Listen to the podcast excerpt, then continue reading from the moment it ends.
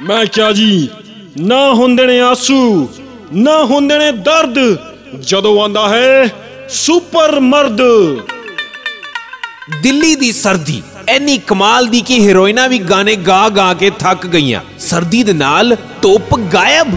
ਲੋਕਾਂ ਦੀਆਂ problem double ਤੇ ਟ੍ਰਿਪਲ ਹੋ ਰਹੀਆਂ ਸੀ।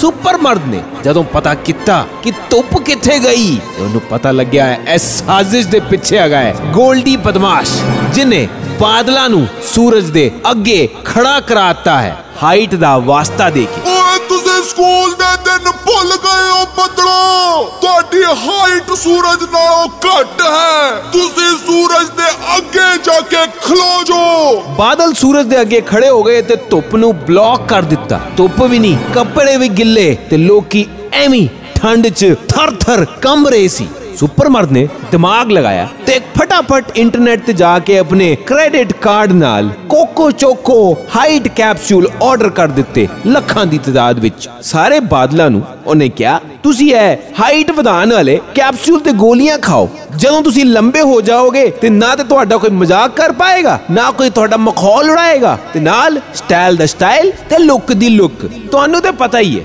ਇਹੋ ਜੀਆਂ ਚੱਲੀਆਂ ਤੇ ਗੰਦੀਆਂ ਦਵਾਈਆਂ ਦੇ ਕਿੰਨੇ ਸਾਈਡ ਇਫੈਕਟ ਹੁੰਦੇ ਨੇ?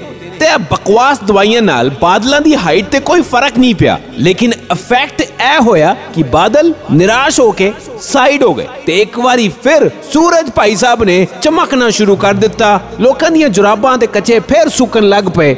ਲੋਕਾਂ ਦੀ ਜ਼ਿੰਦਗੀ 'ਚ ਬਹਾਰ ਆ ਗਈ। ਤੇ ਇਸ ਤਰ੍ਹਾਂ ਸੁਪਰਮਨ ਨੇ ਇੱਕ ਵਾਰੀ ਫੇਰ ਧੁੱਪ ਚਮਕਾ ਕੇ ਗੋਲਡੀ ਬਦਮਾਸ਼ ਦੀ ਸੁੱਕੀ ਸੁੱਕੀ ਲੈ ਲਈ ਕਲਾਸ ਤਾਲੀਆਂ ਵਜਾਓ